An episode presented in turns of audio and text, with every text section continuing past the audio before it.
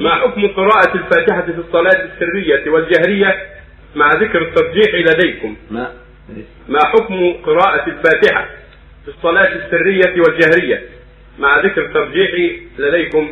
قراءة الفاتحة فرض على الإمام المنفرد النبي عليه الصلاة والسلام قال لا صلاة من لم يقرأ فاتحة الكتاب. وقال عليه الصلاة والسلام من صلى صلاة لم يقرأ فيها فاتحة الكتاب فهي خداج فهي خداج غير تمام. هذا الذي الجمهور أهل العلم فرض على الإمام المنفرد لكن اختلفوا في المأموم هل تجب عليه أم لا على أقوال ثلاثة.